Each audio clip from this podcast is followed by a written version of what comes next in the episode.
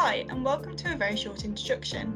From ancient Greece to branding, globalisation to Homer, and logic to fashion, we'll showcase a concise and dynamic insight into a range of diverse topics for wherever your curiosity may lead you. So, here is today's very short introduction. Hello, my name is Robert Jones, and I'm Professor of Brand Leadership at the University of East Anglia in Norwich, which is a couple of hours northeast from London. Brand leadership, an unusual job title, and, and, and I'll explain a bit more about that in a moment. Um, at the university, I teach a master's course, a postgrad course called Brand Leadership, and I also run a free online course on the FutureLearn platform called The Secret Power of Brands. And we're just getting close to 100,000 people now signing up for that course over the last few years. But that's only two days a week at university. The rest of my time, I'm a brand strategist. I advise companies, big and small, on their brand strategy. Mostly in the last um, 30 years nearly, I've been doing that at a global brand agency called Wolff Olins. More recently, I'm also working independently for clients of my own, although I'm still doing projects, very much doing projects at Wolff Olins too. So I have a complicated portfolio and over the years, I've worked with big clients like uh, Barclays, the bank, Tesco, the supermarket, Virgin, uh, and also with a lot of not for profit and cultural organisations like National Trust, which is a big conservation charity in Britain, Tate, famous uh, Tate Modern, and, and other organisations in the, in the cultural world. And uh, most recently, and in some ways very interestingly, Wikipedia, which has been rethinking its brand recently. And I wrote a book actually a while ago now called The Big Idea because what really interests me about brands and branding is that there is an idea at the centre. Every great organisation or product or service has got not just a logo but an idea. It stands for something. And as someone who studied philosophy at university, I'm really interested in ideas and the idea that ideas are powerful in the world of organizations and products and services is kind of what keeps me going. So I wrote that book called The Big Idea based on interviews with chief executives of lots of organizations who I admire and who I think have got big ideas behind their brand. And then, I suppose four years ago, I thought about writing another book, filling, I think, a bit of a gap in the market for a general introduction to brands and branding aimed at really anybody who's who's fascinated by you know why is it that I'm prepared to pay an extra 20 or 30 pounds or dollars or euros for a pair of Nikes compared with less famously branded trainers. Why do I pay a great deal more for a painkiller called Nurofen than I do for the unbranded ibuprofen, which is chemically identical? So I wrote a book for this fantastic series, a very short introduction called Branding, a very short introduction.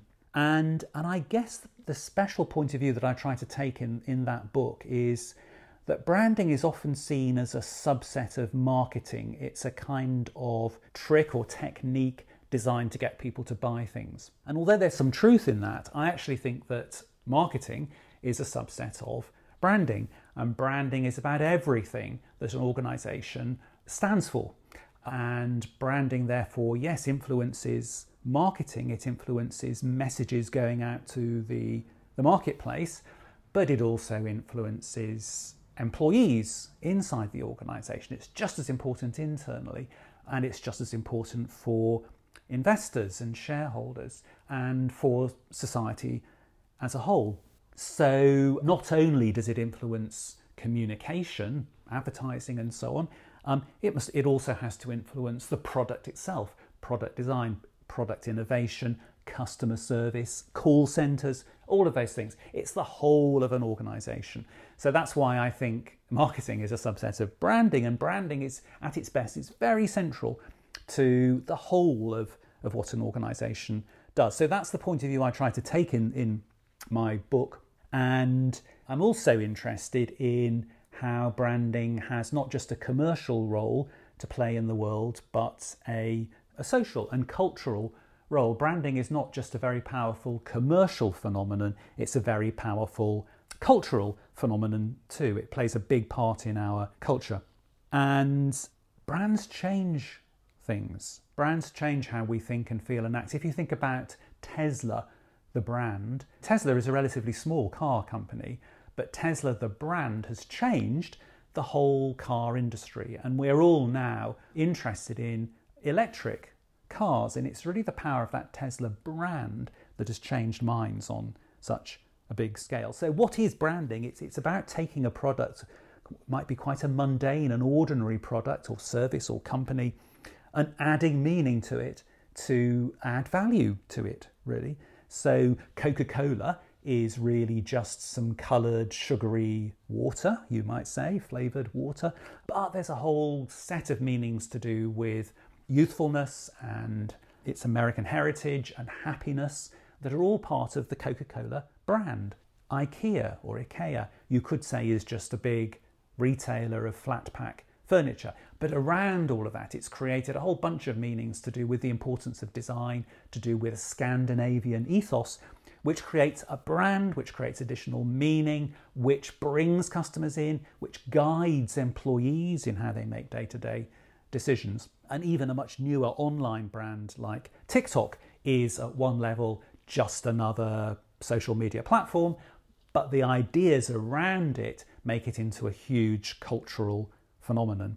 So, um, three things I think to know about brands and branding. One is that it's a really natural human activity and it goes right back to ancient Egypt, if not before, when people first started branding their cattle, making a mark on their cattle to say, not this is not just a cow, this is my cow, adding meaning. So it's a natural human activity. It has spread enormously over the centuries since then, and particularly exploded in the last 40 years with the rise of globalization.